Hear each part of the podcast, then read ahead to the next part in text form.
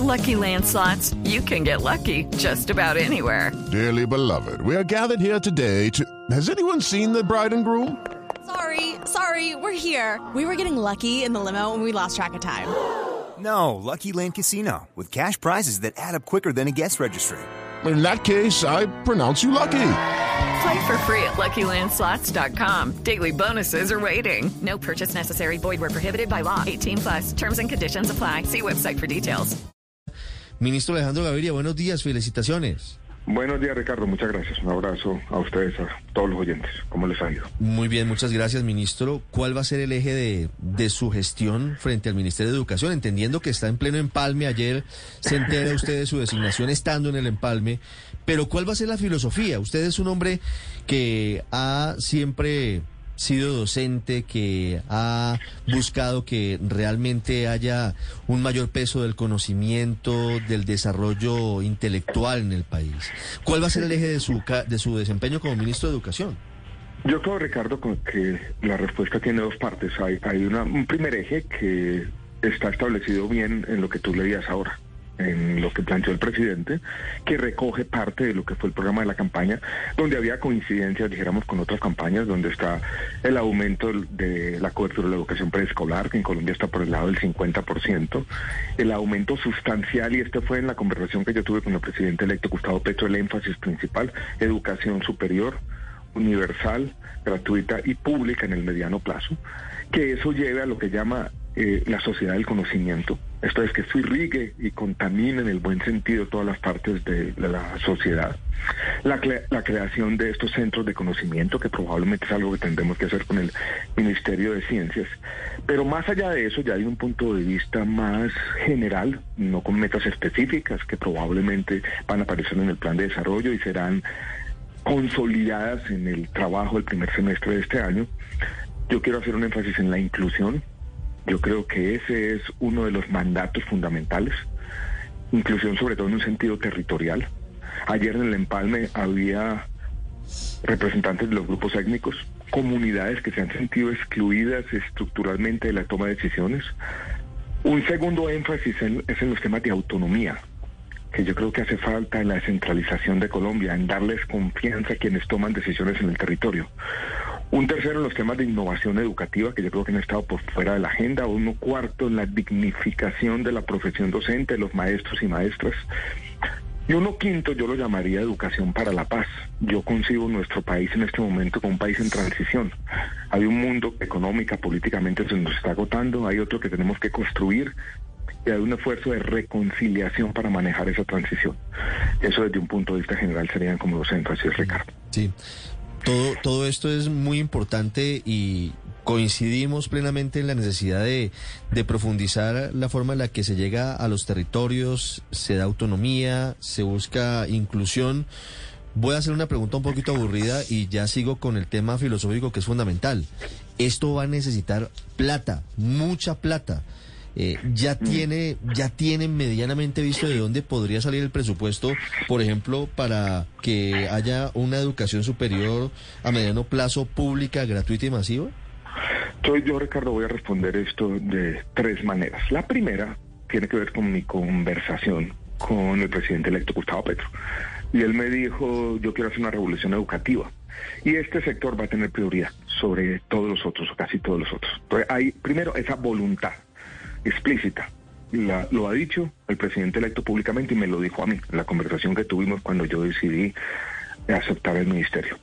Lo segundo, en el mediano plazo, o más bien en el corto plazo primero, presupuesto general de la Nación año 2023, hay que conseguir algunos recursos, hay que empezar a hacer esto, tenemos algunas fuentes identificadas, unas preocupaciones, pero ahí hay básicamente que trabajar con lo que hay.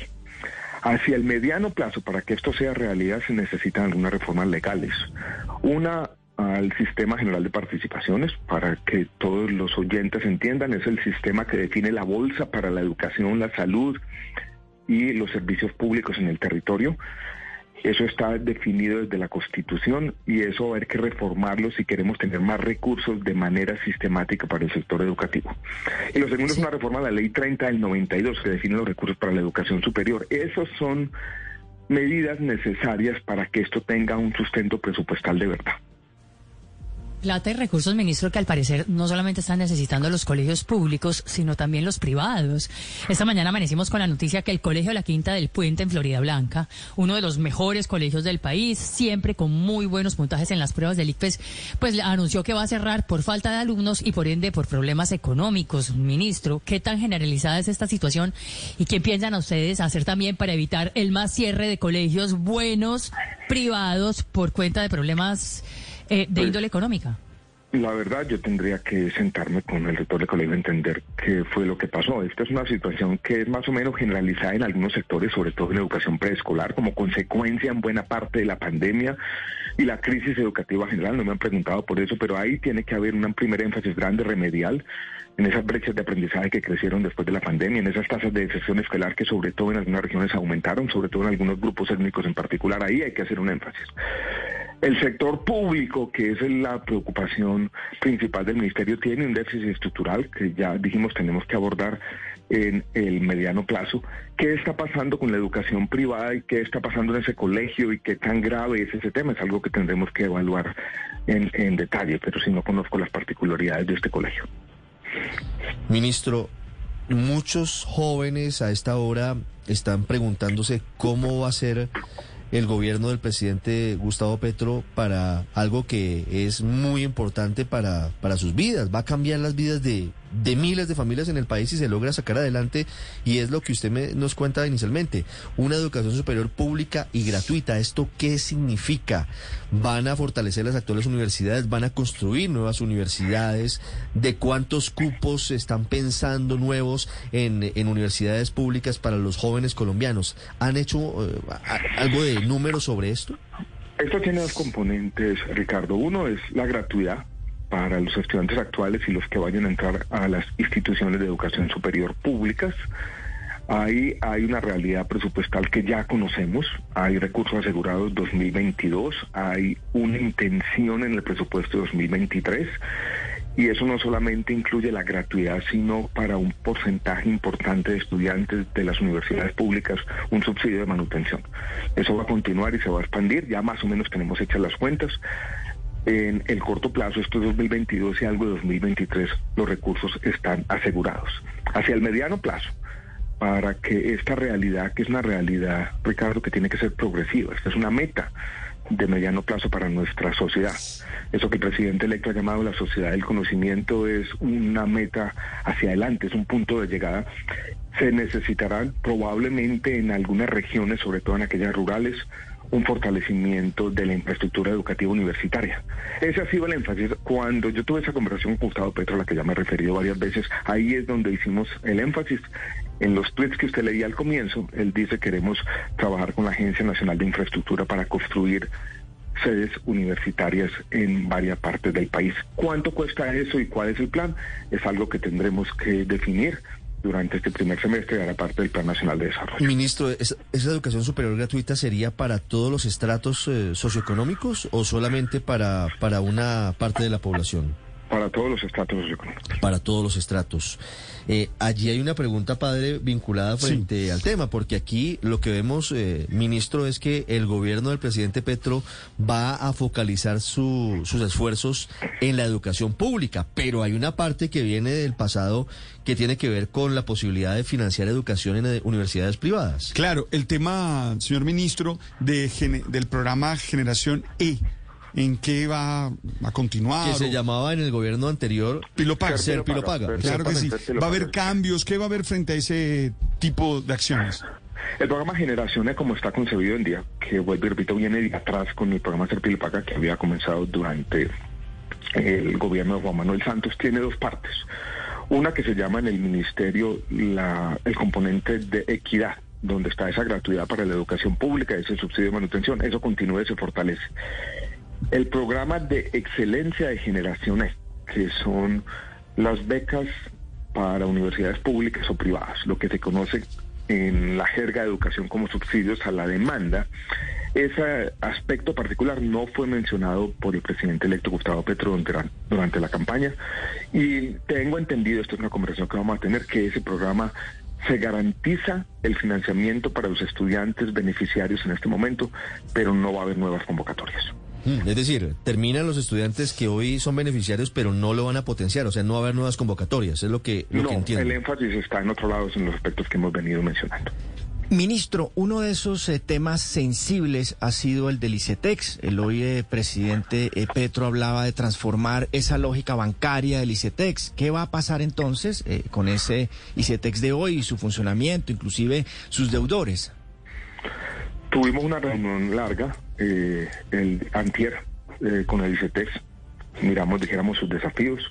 Yo identifiqué dos desafíos de corto plazo importante. Hay un conjunto de beneficiarios, casualmente un programa que acabamos de mencionar, Serpilo Paga, que por alguna razón el tercer o cuarto semestre no pudieron seguir estudiando. Esos muchachos, esos jóvenes, hoy en día tienen deudas impagables de 30, 40, 50 millones de pesos. Yo creo que ahí tenemos que ver cuáles son los mecanismos jurídicos y presupuestales para una condonación de esas deudas. Creo que el periódico El Espectador hizo un artículo hace unos días mostrando la realidad trágica de esos jóvenes. Es algo que yo quiero hacer en el primer mes, rápidamente. Hay otros jóvenes que se endeudaron con el ICETEX, tuvieron deudas, terminaron su educación superior, pero las realidades del mercado laboral los ha llevado a no conseguir trabajo. Ahí también hay que ver cómo se pueden hacer alivios, extensión de los plazos, medidas, lo voy a decir aquí entre comillas, más generosas de las que se han implementado en el pasado. Y hay una reforma ya a la lógica de la operación, de cómo se fondea, de cómo se financia, de cuáles son las tasas de interés, de cuáles se subsidian, para darle al ICETEX un contenido, digamos, más humanitario y más social. Eso también lo pensamos hacer. Pues ahí está, ahí está el enfoque, el énfasis, la entonación de el nuevo ICETEX, podríamos decir, en el gobierno del presidente electo Gustavo Petro. Sigo leyendo sus postulados, ministro, y leo uno que me parece muy interesante porque seguramente tiene, como todo en la vida, derechos y deberes. Pero yo quiero que nos explique cómo pretende usted dignificar la profesión docente en Colombia. Usted sabe que hay mucha controversia en torno a la figura del profesor en Colombia. En muchos países del mundo el profesor es el héroe, es eh, quien tiene muchas, eh, digamos, eh, mucho reconocimiento y, y muchos beneficios.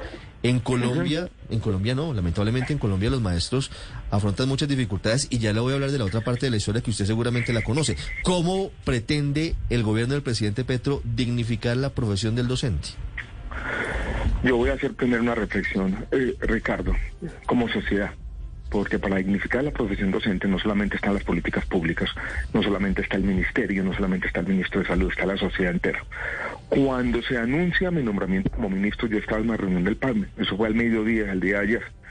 Sentada al lado mío había una maestra colombiana, afrodescendiente, que ha trabajado por la primera infancia en las regiones más olvidadas de Colombia, que ha puesto énfasis en los temas de salud mental, María Isabel Mena. Ella me había dicho, yo quiero presidir la reunión con usted. Yo le dije, siéntese aquí a mi lado. Contar la historia de ella. It is Ryan here, and I have a question for you. What do you do when you win? Like, are you a fist pumper? A woohooer, a hand clapper, a high fiver. I kind of like the high five, but if you want to hone in on those winning moves, check out Chumba Casino. At chumbacasino.com, choose from hundreds of social casino style games for your chance to redeem serious cash prizes. There are new game releases weekly, plus free daily bonuses. So don't wait. Start having the most fun ever at chumbacasino.com. No purchase necessary. BGW. Void were prohibited by law. See terms and conditions. 18 plus. forma como ella ha sido factor de transformación en su comunidad.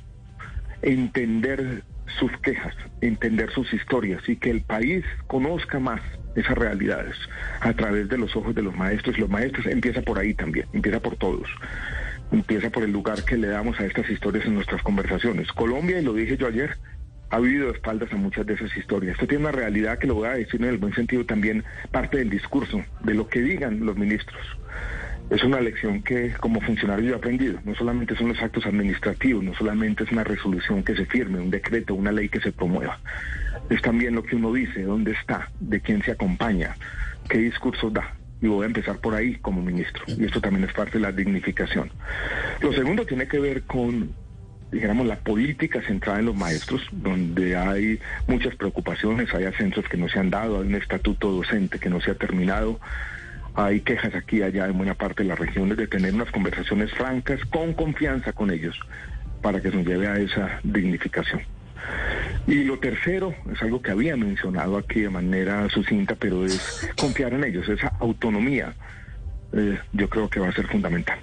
Sí, ministro, y a propósito de eso, de los maestros, que sinceramente ha sido una relación históricamente difícil, el dolor de cabeza de los gobiernos, ¿cómo va usted a, desminar el camino con FECODE, entre otras cosas, con un sector que tiene cierta animadversión con Gustavo Petro, que no ha llegado al poder? Usted habla de beneficios, habla de conversaciones, pero ¿cómo va a ser el punto de partida? ¿Cuál va a ser el tono de conversación suyo como ministro de Educación con este sector? El tono de conversación ya he tenido reuniones informales con ellos y esto puedo decirlo aquí de manera clara, en mi opinión, empezó bien. Reuniones con confianza, reuniones incluso con afecto y el tono de conversación va a estar marcado por una palabrita que ya he utilizado varias veces en esta conversación con confianza, de construir juntos, de no tener una relación hostil, de sacar de esa conversación cualquier forma de pugnacidad. No con ingenuidad, pero sí con confianza plena en esas, conversaciones. E- Eso es la primera parte. Yo no voy a dedicarme, digamos, a pelear con FECODE. Ese no es mi propósito, es a construir juntos, a invitarlos y a trabajar de la mano. No me voy a poner a pelear con FECODE, es un mensaje que manda usted como ministro de Educación, doctor Alejandro Gaviria. Pero hay otro tema que eh, está siempre allí en medio de las mesas de negociación con, con FECODE y que piden varios padres de familia y un sector de la población en torno a la calidad de la formación de los docentes. Hemos hablado de dignificar la profesión docente y eso tiene, eh, por supuesto que muchos componentes, como usted lo ha dicho, entre otros, reconocer desde la sociedad la importancia del profesor, darle su lugar de importancia en la sociedad. Pero eso también implica un proceso en el que seguramente se tendrá que mirar el nivel y la calidad de formación de los docentes en el país. Y se ha hablado mucho de la posibilidad de que haya una evaluación a los docentes de Colombia, no con el fin de que haya quienes se rajan y pierden su puesto y quienes ganan y se quedan, pero sí para saber en qué estamos y en qué se debe mejorar. Ese tema de la evaluación docente podría contemplarse en, en su ministerio, doctor Gaviria. No, Ricardo, la evaluación docente ya existe. Eh, se hace, digamos, de manera sistemática. Uno podría pensar en cambios, pero que tienen que ser eh, conversados. A mí una evaluación docente que tenga un sentido punitivo no me gusta. Yo creo que en el fondo quiere mandarnos incentivos, pero termina yendo en contravía de lo que queremos hacer de esa dignificación. Pero claro que hay que hacer eh, evaluaciones, hay que hacer seguimientos, hay que trabajar con ellos. Pero en esta es mi primera entrevista como ministro. El mensaje que quiero mandar es el de construir colectivamente, de trabajar con los maestros y las maestras de Colombia, de reconocer su trabajo, de dignificarlos, de esa disposición de acompañar ese trabajo y de respeto y admiración. Señor ministro, todo lo que tiene que ver con la educación digital, porque al fin y al cabo hacia allá va toda esta, todo este ejercicio. Se ha hablado de nuevas mm, universidades o de nuevas instituciones o de infraestructura. ¿Se ha pensado también o ya ha comenzado a pensar en términos de infraestructura digital? Sí, hay, hay desafíos en términos de infraestructura digital, sobre todo, padres, de conectividad en buena parte de las escuelas rurales de Colombia. Ahí hay un desafío grande que el país conoció el año pasado de manera trágica.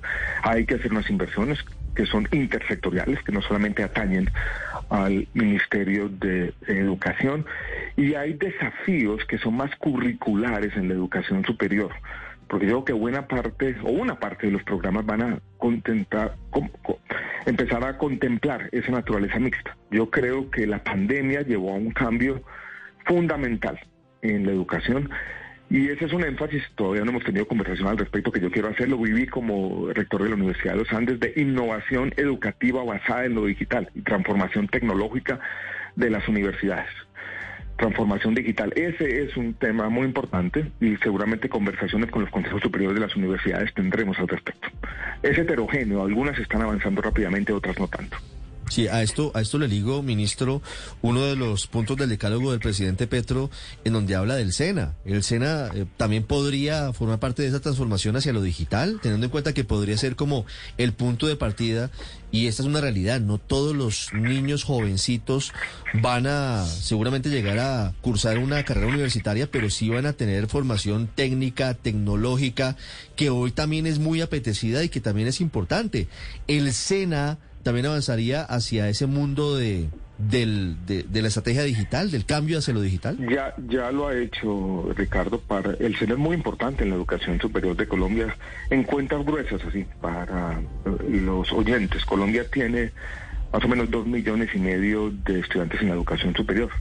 El SENA participa casi en el 30% de lo que ocurre en la educación superior. No podría decir es la universidad más grande de Colombia. El SENA es fundamental. El SENA, por estos eh, temas de la división del Estado colombiano, pertenece o está escrito al Ministerio de Trabajo, no al Ministerio de Educación, pero la conversación con el SENA es fundamental. O sea, un ministro de Educación tiene que tener el SENA en sus planes, tiene que hacer parte, tenemos que trabajar con el Ministerio de Trabajo. Y lo que pasa en el SENA tiene un efecto grandísimo sobre la educación superior de Colombia. Sí. También es muy importante, ministro, pues lo que pase con el PAE, el programa de alimentación escolar. Uy, ese va a ser un chicharrón Eh, grande para usted, ministro. Uy, Ah, sí, hueco y hoyo negro, problema de corrupción, fuente de todo tipo de chanchullos y además pues con afectaciones gravísimas sobre los estudiantes del país. ¿Qué va a hacer usted con este PAE, con los contratistas eh, y con los contratos firmados, por supuesto? Bueno, el Ministerio de Educación creó una unidad especial que se llama la UAPA para manejar el PAE.